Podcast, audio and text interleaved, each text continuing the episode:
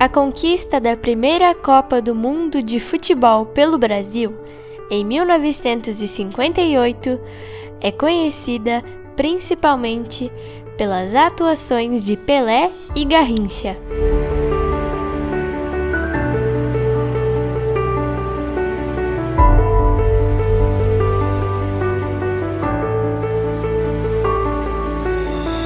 Ainda com o trauma de 1950 e a derrota para a Hungria em 1954 na cabeça dos brasileiros, a seleção era sempre questionada por falhar na hora decisiva.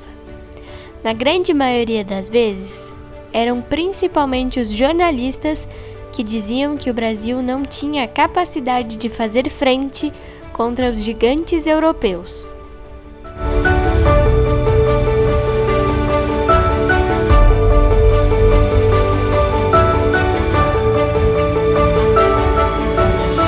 A defesa do time brasileiro tinha como principal destaque o lateral esquerdo Newton Santos, que fez grande história com a camisa do Botafogo.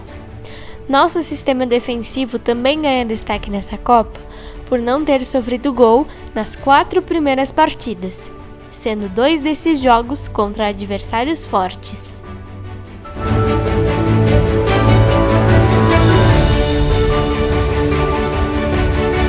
Primeiro jogo, contra a Áustria, já deu uma amostra de que o Brasil vinha diferente para a disputa daquele Mundial.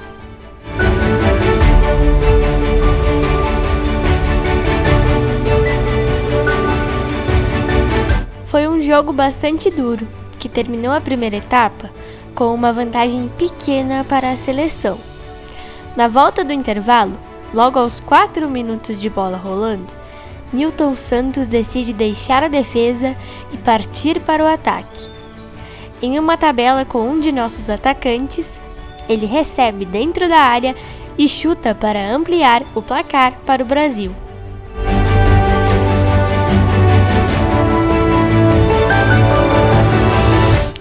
Reza a lenda que o técnico da seleção berrava à beira do gramado, pedindo para Newton voltar para a defesa que era o seu lugar.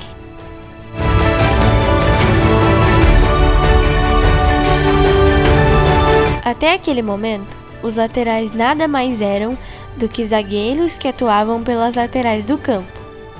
Assim como os zagueiros de miolo de área, eles geralmente eram mais fortes do que os outros e nada habilidosos com a bola nos pés.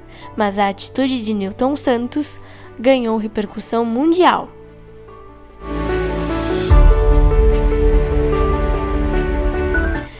E foi justamente essa garra do nosso lateral esquerdo que deu fôlego ao Brasil para estrear com uma vitória larga de 3 a 0.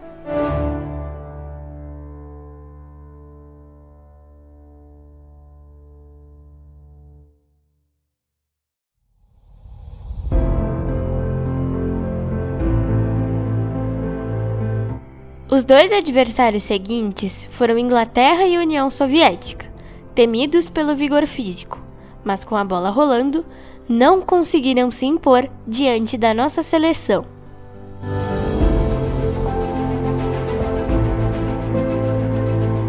Contra o país de Gales, mais uma vez, a solidez da defesa ajudou o Brasil a seguir adiante na competição.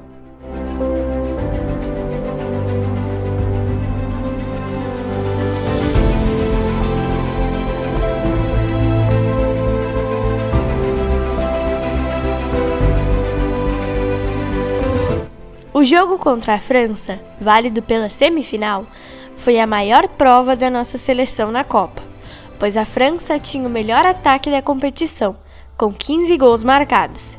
Em compensação, nós tínhamos a melhor defesa.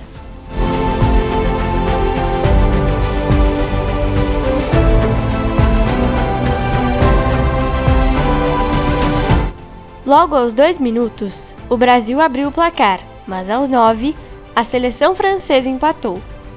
Foi o primeiro gol sofrido pela seleção em solo sueco.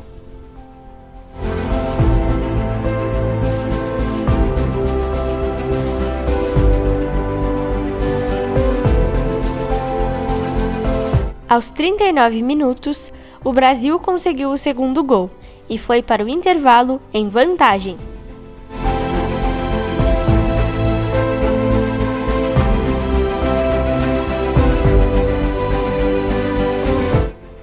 Na etapa final, Pelé brilhou, marcando três vezes, e a França conseguiu um gol aos 38 minutos.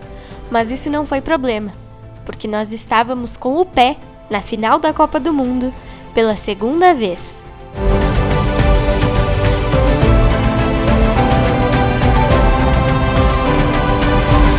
Na decisão, enfrentamos a anfitriã Suécia. Foi um jogo bem tenso, pois o time sueco marcou bem cedo, logo aos 4 minutos. Era a primeira vez que o Brasil saía atrás no placar.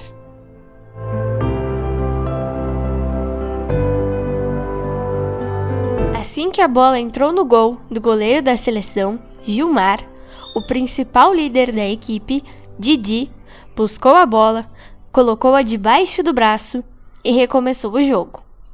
Essa atitude acalmou os ânimos da seleção brasileira, que goleou os suecos por 5 a 2, conquistando assim o seu primeiro título mundial.